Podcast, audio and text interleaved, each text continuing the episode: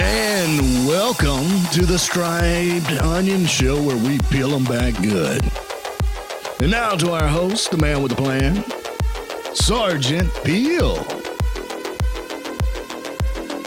Welcome back, friends and family. I am excited for today's show. We've got a great guest today. Today's SOS call is the Eric Skidmore from the South Carolina Law Enforcement Assistance Program. Now, I described him as the in the beginning, but it's actually a lot better than that. It is the Dr. Reverend Eric Skidmore. You know, a lot of people you think we'd call him Doc or something like that, but no, this guy's as, as down to earth as it gets. He signs everything with the letter E. His emails, his text, letter E. That's how we know him. It's E. I'll, I'll tell you that right now. I'm probably going to give him some crap about it in the show today. So just be ready for that. Side note. Anyway, before we get into the SOS call, I'm going to tell you right now, I need y'all to do me a favor. Share today's SOS call on your social media platforms. And then make sure to comment after the show. Don't matter what you're listening to, we'll respond to you. We want to know what you want to hear. We want to better this show so that we can reach our first responder friends and family. Also, take a minute to check out our website, thesosshow.com, and sign up for the email notifications for future shows and events. So, without hesitation, without further ado, I'm going to go straight to our SOS call with Eric. Hey, Dr. Skidmore, how are you doing today? I'm doing well, Sarge. Thank you for having me. Well, I am so happy to have you on the show. I'm going to tell you, I warned, I don't even want to say warned, because I warned our listeners in my intro about having some people that are outside the first responder community. Um, I called them the unfiltered, or maybe the people without filters. I can't remember how I said it, but I also said I had some really good people in there too. Not to talk bad about them, but some really good people like yourself, uh, people of people of faith, people of ministry, uh, preachers, ministers, uh, you name it one of the first ones I obviously wanted to get on one of my first shows, of course, wanted to be you. So I am very appreciative and thankful for what you do, and I'm appreciative that you're agreeing to be on the show today. So thank you for being here. Um, to my listeners, I'll tell you this: uh, if if you've heard the name Dr. Eric Skidmore or the Reverend Eric Skidmore, a lot of us know him as E, because that's how he signs text and how he signs emails is just E. Um, but Dr. Skidmore is probably one of the most loved non-first responder people inside the first responder community. That's the best way I can describe it. Uh, he's been a in the ministry field for I couldn't even tell you how many years. We're going on three decades now. Is that right, E? That's right. Thirty years. Ordained in uh, 1990, right after seminary. There you go. So 30 years. Wow. It, it probably it probably feels like yesterday. It just started. That's right. Well, I'm gonna tell you, it feels like just yesterday that I got to meet you, and that was in the mid 2000s ish. Um, and it was it was pretty unique how I met you. But uh, one of the things I'll say is uh, I have never met a more kind and gentle person uh, with such a huge passion for helping people other than you. So I'll tell you thank you from from the bottom of my heart for that. Well, thank um, you so much. Well, it, you, there's a lot of people that feel that way about you, and I'm, I know I'm speaking for a lot. So, if you will, just take a quick minute and, and just tell our SOS friends how you are involved in the first responder world. Because, like I said, you're a preacher, so preach. Tell right, tell me. Right. I'll tell them. Uh, so, Sarge, I was uh, serving in a congregation in Columbia, South Carolina. Uh, started in 1990 um, I was recruited to be a volunteer chaplain with the state police in um, 1993 after a pretty uh, tough incident down in Horry County in the area around Nichols um, and Longs, and um, uh, it involved the uh, uh, injury of several officers, a helicopter getting shot, and uh, a sniper ending up taking the life of the bad guy. Um, but uh, the wounding of the officers was uh, particularly uh, tough, as well as, uh, of course, the officer-involved shooting uh, where the sniper took his life. But the uh, chief of SLED, the chief of the state law enforcement division, was um, worshiping at that church where I was serving, and he walked out the door shortly after that incident and said, "Hey, would you consider being a uh, volunteer chaplain with the state law enforcement division?" And I, I think, without even uh, knowing what the job description was, I said that'd be fine. I'd love to uh, be of assistance if I can. So um, that was sort of the start of it. So more than uh, let's see, I've I've been uh, I'm in my 24th year doing this, so that was about 27 years ago. Um, and uh, in 1996 was part of a crew that wrote a uh, federal grant application under the Victims of Crime Act, and uh, it was just a dream, really, uh, just uh, uh, something we were hoping for, but didn't know if it would come to pass. And lo and behold, the grant was granted, and it provided funds to uh, open up the office, which became uh, eventually the South Carolina Law Enforcement Assistance Program, and uh, that was how we how we got started, uh, 1997 to the present. Wow, that's 97. So that that'll put me at about the 10 year mark before I even got involved, and it was very well established when I got involved in it. So, you know, for 10 years, and I know of some of the ones that were in from the beginning, and I still know them. And we talked about one. We talked about several of them last uh, last show. Uh, my last show, and I'll tell you, uh, was the newest reti- retired captain from the Georgia State Patrol, Mr. Andy Carrier. Uh, right. Andy talked about a few of those people. Um, Joe Joe Nail down from the PD that you're talking about with uh-huh. that incident that got you involved. Um, but you know other other LEAP organizations in other states, people like Aaron Back and stuff like that. So talking about the people in Texas a little bit. Yeah, um, and they, uh, you know, it's interesting um, if it's any measure of the uh, how much police officers love to help other police officers. Uh, there are some guys who were in the original training class with the peer support team, and I know that's how we came to be connected with each other after your critical first critical incident that I knew you from. Um, and those guys are still involved. So uh, mm-hmm. 23 and a half years later, um, they are still helping other police officers. I had a North Carolina trooper tell me one time he said, "You know, I did a lot of cool stuff over the years with the North Carolina Patrol, uh, from defensive tactics to teaching in the academy to uh, uh, all the wonderful things they let me do." But he said the best thing I ever did was helping other police officers through our peer support team. I think I would personally have to agree with that statement too. I, I've done some really awesome stuff. I've I've been on some I'd say crazy, but at the same token, awesome missions, investigations, call outs, calls, both on the police fire side. Um, I, and I'm gonna tell you, I, I don't think I get any more enjoyment than I do when I'm actually going somewhere and helping other officers. I agree, or other firefighters. So yeah, I, I'd have to agree with that statement of, of that North Carolina guy. And I got an idea who you're talking about, but I'm not going to guess on the show. But we probably talked about him last week too. He might well, be a retired guy. Very well have. He's now retired, and uh, we stay in touch with him. Um, but uh, he there was not anything he liked more about being a police officer than helping other police officers. Uh, Absolutely, his, his calling and his his passion. Absolutely, and that's that's pretty much how I feel about it too. So, well, good. Um, so, one of tell me about what SC Leap really does. What is SC Leap? Uh, we call it SC LEAP. That's the South Carolina Law Enforcement Assistance Program that he talked about. What is SC LEAP? Sure.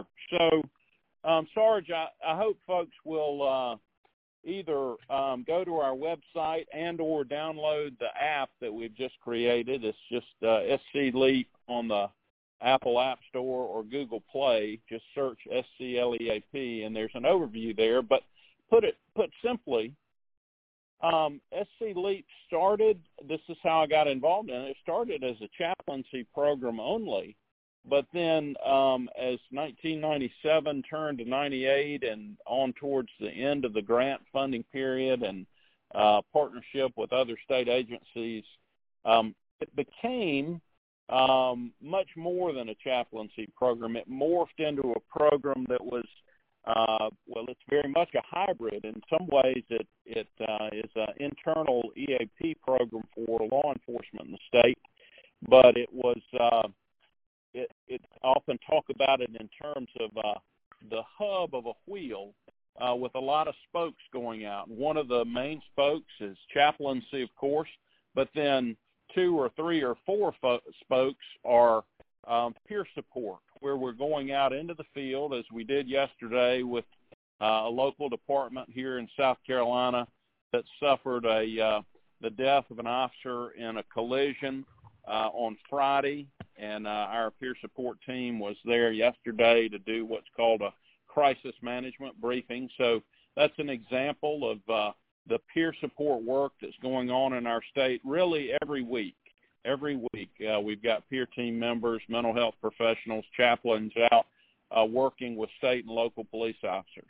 Um, one of the things that morphed out of that process was the need for a formal way to follow up with officers. So we um, adopted, adapted, we borrowed a model that the FBI created in 1983 called a post-critical incident seminar. Uh, your listeners may know all about that already.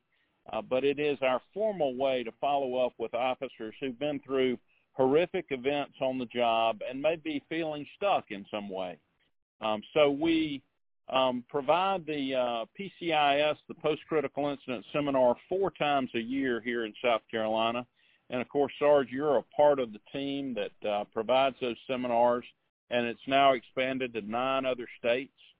Um, we also have a similar type program based on the same platform uh, using uh, those same skills around the area of traumatic grief.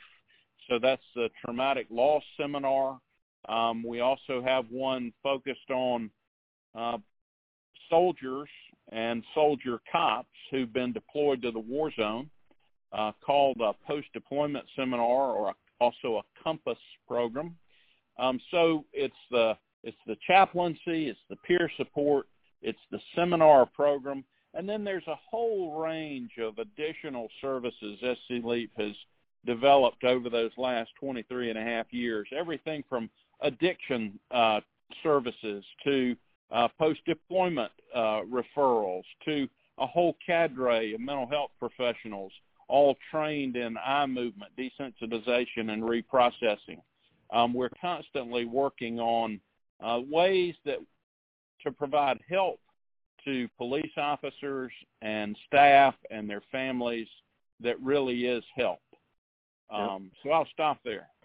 No, no. I, will I'll tell you this. The I'm gonna go. It, it kind of brought up a, an idea or a conversation that me and uh, Andy Carrier had last week. Right. I said, I said basically, yeah, that that Skidmore guy is the only preacher I know that's committed a crime of theft from the FBI and was never charged. he kind of agreed, and he talked about something else. And I said, I'm gonna have to add to it right now. I don't realize how much he may have stole it, but how much he was praised for it because it wasn't a stealing per se, uh, as it was a repurposing, and it, it grows every time we turn around. We we might modify one piece of it here and there, but the PCI has uh, PCIS, excuse me, has done so much for not just individuals, but marriages, families, uh, and whole departments. Sometimes we've had major turnaround at that yeah. kind of event. So it's yeah. not just here that that's happened. I've been, I know you've been to more states than I have. I've been to four different states to PCISs. And even though there might be little changes here and there in how those states run those PCISs, they all have the same results in the end. And it is crazy how life changing those those are. So well, thank you. It's uh, you it started is, it, so I'm, well, I'm pointing my finger and. it's a team effort, and uh, we never could pull it off in any of those states if we weren't doing it as a team. Um, I think of so many uh, wonderful peer support team members, mental health professionals, who have uh, who have really come to the table. And I was telling someone about it last week. I said, you know, what's interesting about this is uh, the number of folks who were on the South Carolina team who they wouldn't miss one uh, if they didn't have to. Uh, they gain so much energy and and such a warm feeling of uh, of um, support for one another, uh, for help on their own uh, uh, stuckness, if you will. Um, that I'm all of our peer team members love to come, and uh, I wish we could do 12 a year, and uh, um, that, that would mean we would be uh, able to include many more peer team members on a regular basis.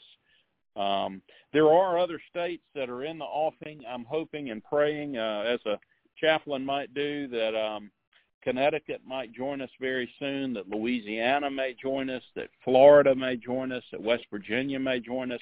All four of those states have come and um, expressed to me personally their interest in bringing this program to their state. Uh, that's that's awesome because I'm gonna tell you it's the states that we've already partnered with, um, and we've all seen it. Uh, that's the ones that are on the inside. I mean, when we get an email saying, "Hey, we need to borrow so many people to go to this state so we can get this from Crunkeup," or "Hey, we need to, you know, Texas needs to borrow three this time because you know because of this, that, or the other," and, and most of the time it's without question. It's like, yeah, no problem. We'll get, the, we'll figure it out, and then you know we we end up sending what they need. Uh, so yeah. the the partnerships and the relationships across the United States with this, because it's quickly spread to the Midwest, to our southern states, all over the Southeast. It's up in the New England area. So, yeah, uh, you know as well as I do, as time glow, uh, goes forward, you're going to keep seeing this thing move on out to the West Coast. So, well, I hope I hope and pray that that's the case because uh, by the time we all retire, I hope many many states uh, have their own PCIS program. And uh, you know, like um, like Alcoholics Anonymous, there's the uh, 12 steps, but also there's something called the 12 traditions uh, that are paired with those 12 steps. And in the PCIS program, we have traditions. And one of those traditions is that we help each other.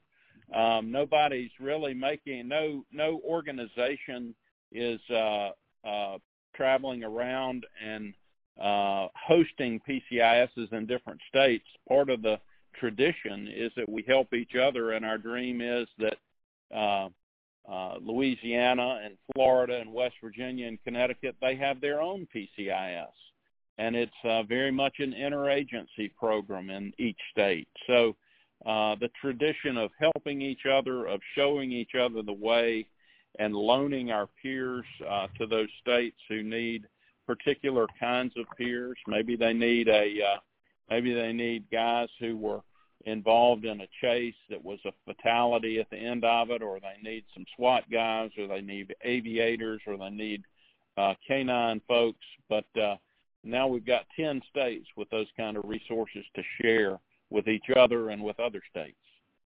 Yeah, we kind of, that's one thing we, we talk about that's kind of interesting.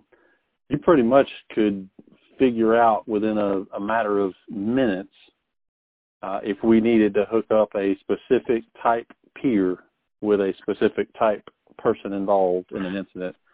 You know, whether it's a you know a left-handed short guy, you, you could probably stop for about three minutes and figure out, all right, my my shortest left-handed guy is this person. I'm gonna call them and hook them up.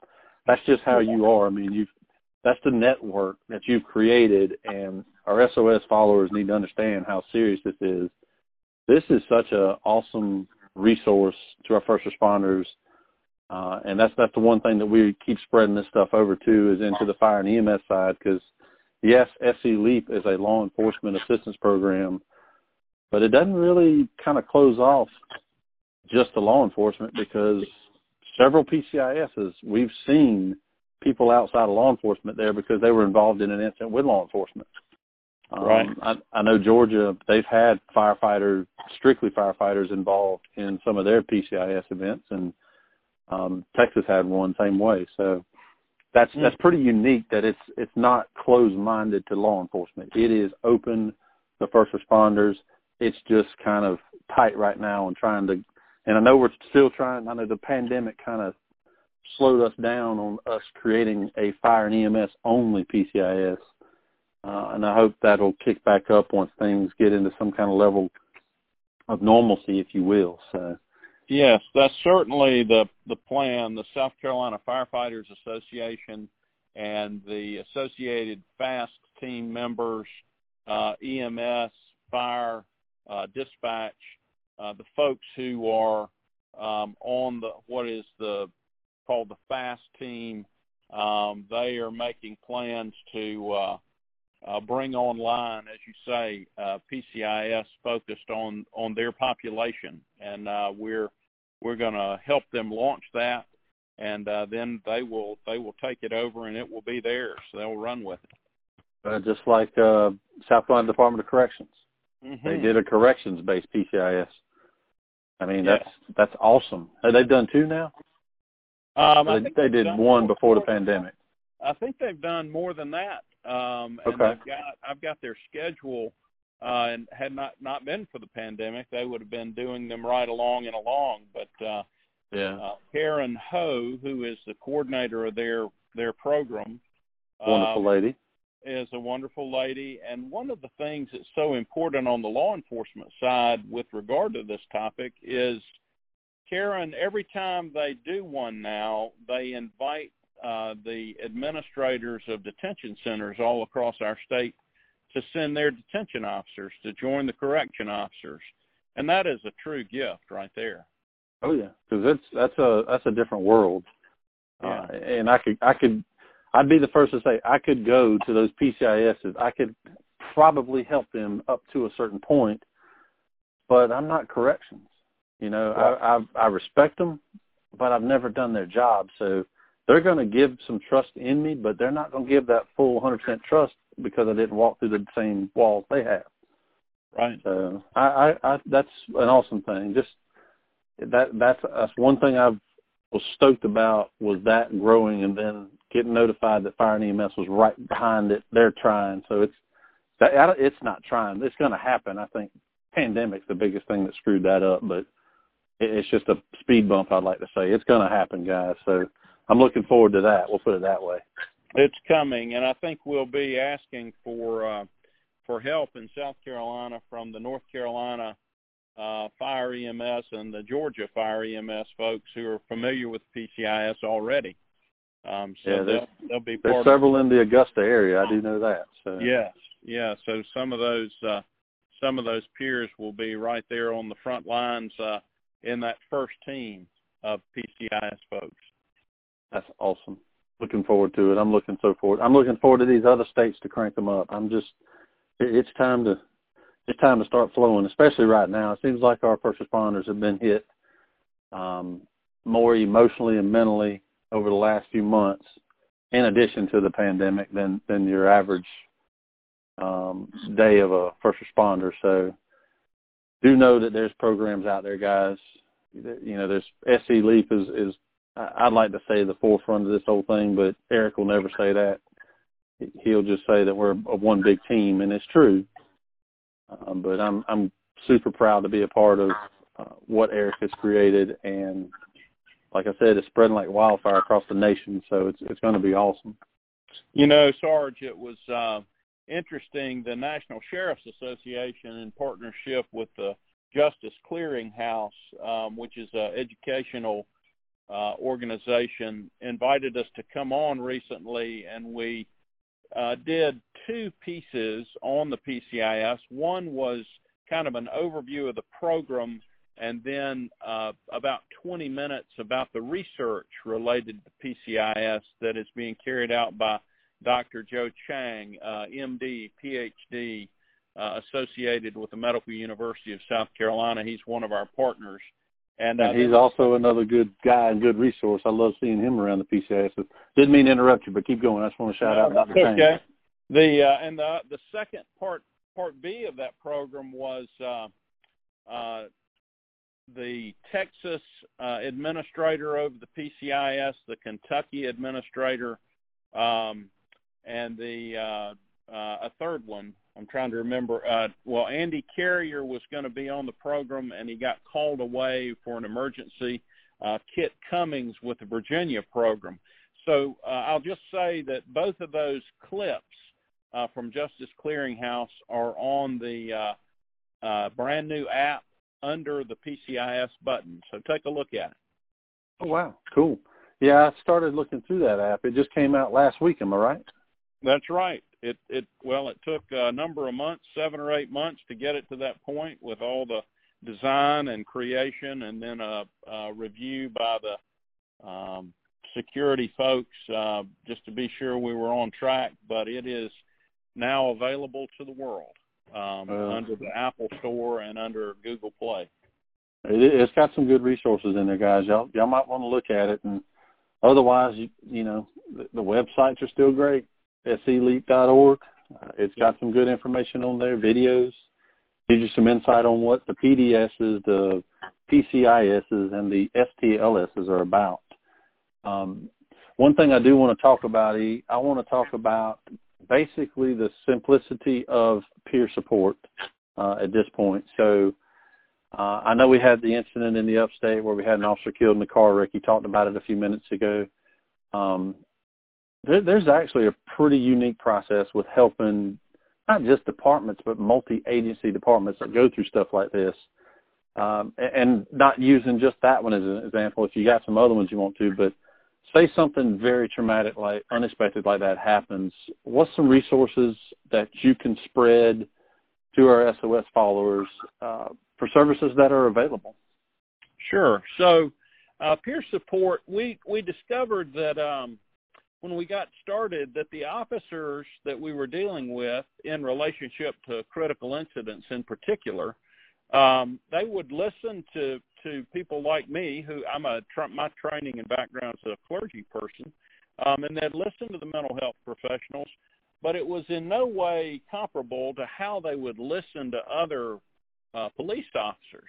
And we said, you know, if we're going to get traction with this group, we've got to have a very robust peer support program. Uh, so we began right away. Um, our first training was with Dr. Roger Solomon, who was the clinical director of 29 of our our first 29 PCISs. Uh, Andy uh, Gruler is the uh, clinical director now in South Carolina. Um, but uh, Dr. Solomon trained us, and then Andy Gruler and I uh, went and got some training. We went to the Train the Trainer program uh, and are able to provide peer support training in South Carolina very, very inexpensively. And uh, as a matter of fact, um, in the next two or three months, I'll be training uh, with you guys down in uh, North Augusta. I'll be training with um, the Greenville Sheriff's Office and the Anderson Sheriff's Office, and not just me, but uh, Andy Gruler and other members of our training staff, uh, Dave Tafawa, Joe Nell, uh, Guy Van Horn, um, uh, uh, Melissa Durando in uh, North Carolina. So we're going to be hosting some training. But really, right there, what you're talking about, I think if there's uh, a cup, if there's a measurement, I'm not sure what the measurement size is, but if you're looking at the secret sauce of what makes SC Leap work and makes these other programs work around the country, you cannot leave out, you cannot underestimate the use of peer support in what we do. Um, police officers are skeptical by nature. Um, they, uh, when when you sat down in Henderson County, North Carolina, last week, uh, following a felonious assault on an officer. An officer was murdered up there. Um, it was immediately clear when the officers who were impacted by that critical incident came into the room. There was a mental health professional in the room with you, but that person was not leading the process. They were there as a resource. It was the other five police officers who were peer support personnel who were there to lead them through uh, what might be a psychoeducational process or uh, psychological first aid, perhaps. Uh, these are all these are descriptors of, of uh, peer support in some ways, but um, they the officers themselves will say to us, and again, more than 20 years now, they've they've said what what you brought to us in our time of crisis in the days right after our friend was killed or right after we had to go to that wreck where those little children were killed or whatever uh horrific event it is they will say it was really helpful to hear from people who we were clear got it. They understood what we do because they do what we do back in their home agency. So the secret sauce, very much, of the uh, peer support of the SC Leap and of the PCIS is that peer support element. Yeah, I, I would agree. Um, the biggest thing I'm gonna add to it that I've learned through the years, uh, building on what you just said, is it is not just for one person though. Um, the the biggest thing that I've learned, Eric, correct me if I'm wrong. The biggest thing that I've learned is when you've got one person obviously affected by it, that means you have at least a handful more who aren't showing it but are also affected. So it could be depart it could be department wide. Uh, the resources that are available, building on what he said, is very specific to we've got stuff in place to help large quantities of people inside these first responder communities. So Yes, absolutely. And you know, I heard uh, one of our lead peer team members yesterday when we were in Anderson, South Carolina. He was he was making a, a little presentation to the officers impacted by the death of this officer in a collision, and he was talking about um, the impact of a critical incident not only on the officer but on their family. And he said like he always says in PCIS, he said, if it happened to you, it happened to those that love you. Um, oh yeah, and, absolutely. And we we need to we need to provide peer support not only to the officers and the staff of the department who are so impacted by the the injury or the death of an officer to the home front where uh, spouses, significant others, partners live that uh, need the care and support of the peer support program as well. Well, one thing I've noticed that you've you've done well with, and and it's it's very surprising on how well it is. Um, we've had, you know, we've talked about felonious uh, assaults and murders on police officers and stuff like that, or, or just traumatic traumatic calls. Like I said, whole departments. You've got stuff prepared in such a way that you can react based on the request and needs of the department that sends it to you where you could set stuff up for even spouses to have some level of, like you said, kind of like a psychological first aid, a crisis management briefing um, to address some of the spouses and significant others' needs too. We've seen that numerous times. I've been on several deployments with you numerous times.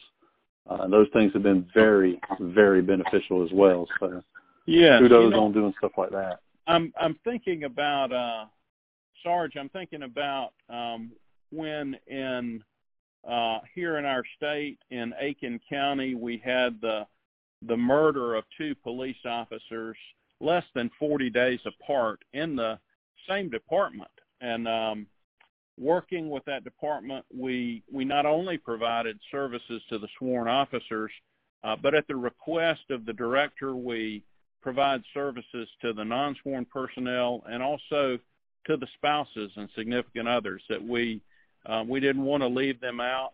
Uh, when um, in York County, uh, very recently, uh, we had the murder of Mike Doty, who was a SWAT officer, and uh, Kevin Tolson, who is the sheriff, said we're not only going to do something for these officers that are impacted by this, but we want to bring the spouses and significant others together.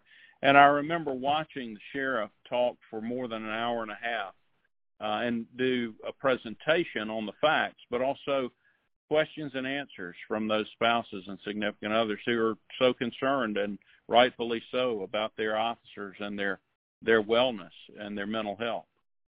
And, and the goal with most of these deployments, and this is one of the things we highlight on when we introduce it, is to reduce the long range impacts of these things. Mm-hmm. So that right there is just another way that I can promise you the sheriff up there was going through a lot, just like the police chief here went through a lot. And it, believe it or not, inside those 40 days, they had a transfer of power. You had one chief retiring, another chief coming in, and their transition happened in between these two officers' murders.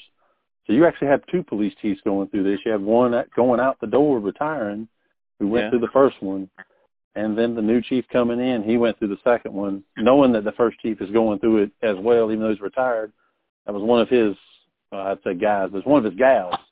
Yeah. Uh, in fact, one of his gals that he worked with for many, many years. Uh, so yeah, you, you've got the effects that are not just with the active members of the department. It can go further than that. So having those services for retirees, for spouses, for non-sworn, um, the department you were speaking of uh, in Aiken County, they were a mixed department, police and fire. Right. then You, you had firefighters affected. You had the whole gambit. EMS affected because obviously EMS and a fire service who does first responder type stuff, they work closely together. So they were affected. So Yeah. it was it was a pretty unique situation, but you had stuff like it was meant to be ready to go.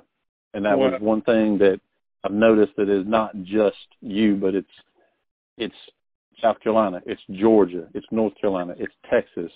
And if they don't have it right there, it is nothing but a phone call away to call one of the other groups, other states, nonprofit, and say, hey, can you hook me up with this type of peer or this person? That's one thing I can't get over enough that we have such great resources. So Yeah. if you want to add to that, go ahead. Yeah, I was going to say, you know, it's it is uh, it's been such a blessing in South Carolina that um, that the four state police agencies and the Office of the Adjutant General have come together to fund the staff of SC Leap. And what that means is we have the luxury of thinking about it all the time. And my hope and prayer for the other states is that they will continue to develop through training and through funding and through the endorsement of the administrations of state and local police officers, that they will all continue to build on what they have already.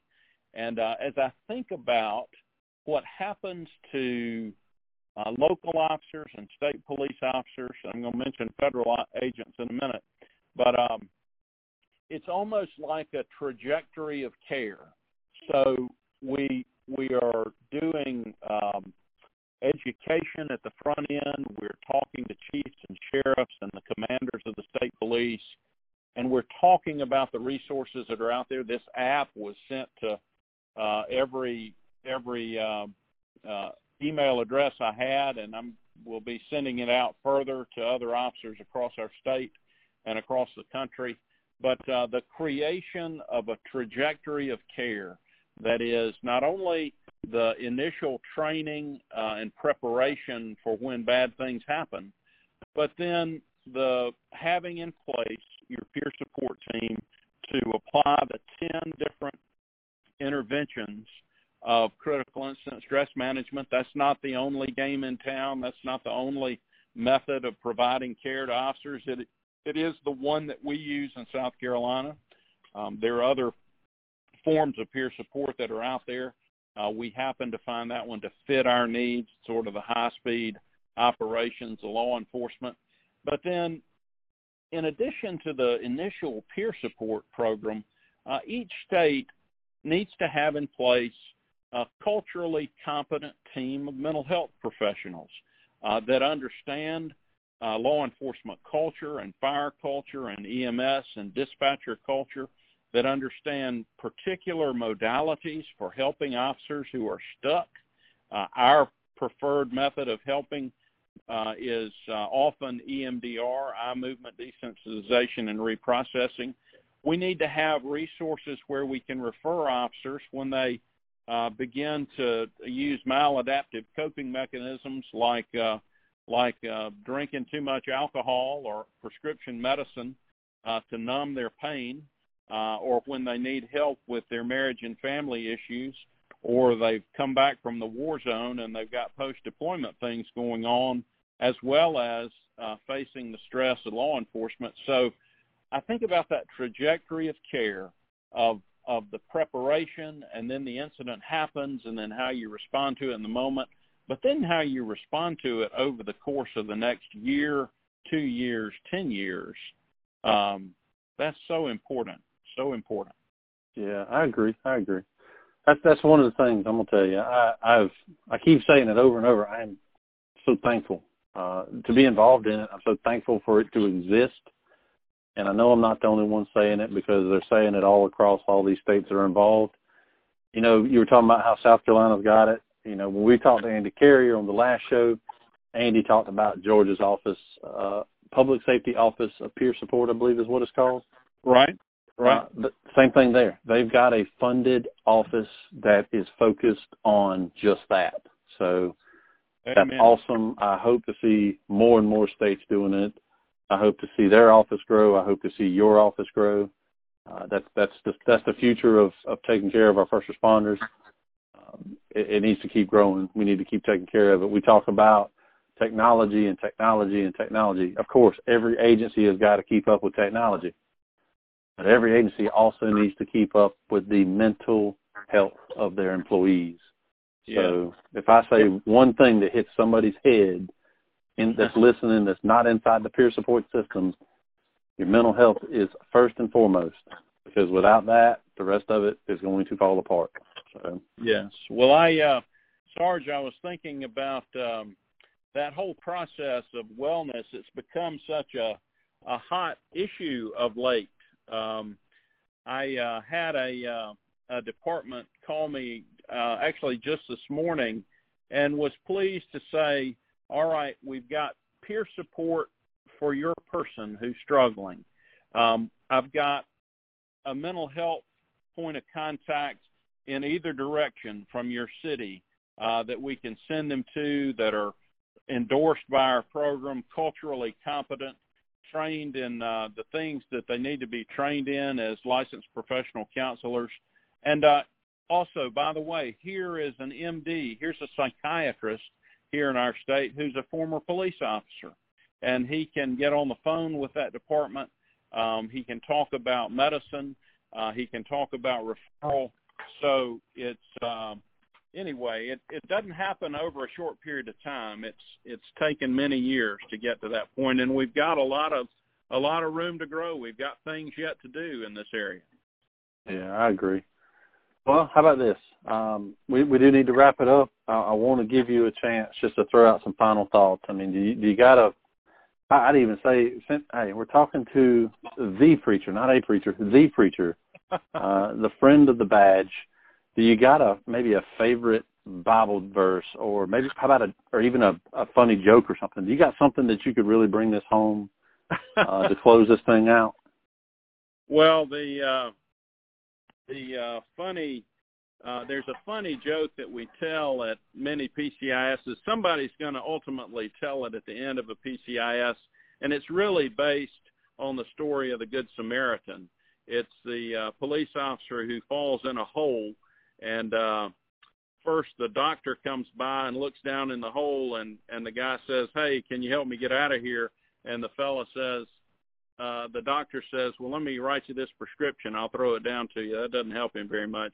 Uh, then they they the peers sort of uh, they sort of knock on the preacher a little bit, and the preacher says, "Hey, let me uh, throw write this prayer for you and throw it down in the hole."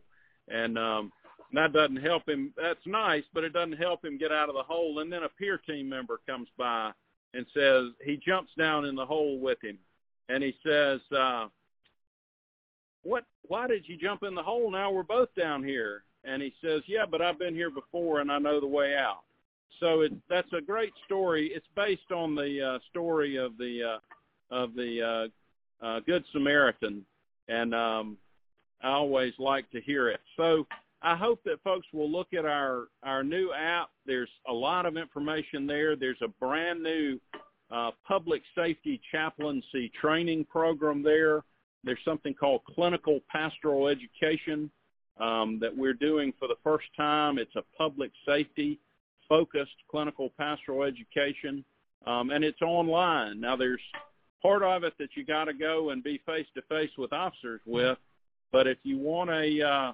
if you want an ACPE, that's a designation for a unit of clinical pastoral education. Uh, this is the program for you. So take a look at that app. Oh, that's awesome. That's another. I think I saw the tab for it, but I didn't click on it because I wasn't the pastor. But I'm glad you said it. So, yeah, uh, yeah, I've got to look into that app a lot more. Um, Aldous Gilmore, Eric, friend, brother, I appreciate you. Thank you for being on the show. Um, you know, I know I'm going to be seeing you again here soon because we we have phone calls with each other and and we have deployments together. So, again, thank you, and uh, I look forward to seeing you in the future, brother. All right, Sarge. Thanks so much for having me. Thanks again for listening, friends. Let me tell you, we are greatly appreciative of your support of the SOS show, the Striped Onion show, and we are just as grateful for the friends we have inside our CISM network. Don't forget to share today's SOS call on your social media platforms. That is critical to getting the word out.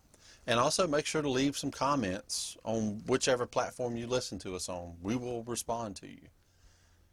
Visit our website at some point, thesosshow.com, and check it out. See what we have there. Sign up for the email notifications about shows and events we have coming up in the future. This is all about the first responders, about their support circles. So we want to make sure that it is impactful. And until next time, we hope everyone has a great day and a great week. Y'all stay safe out there, and God bless.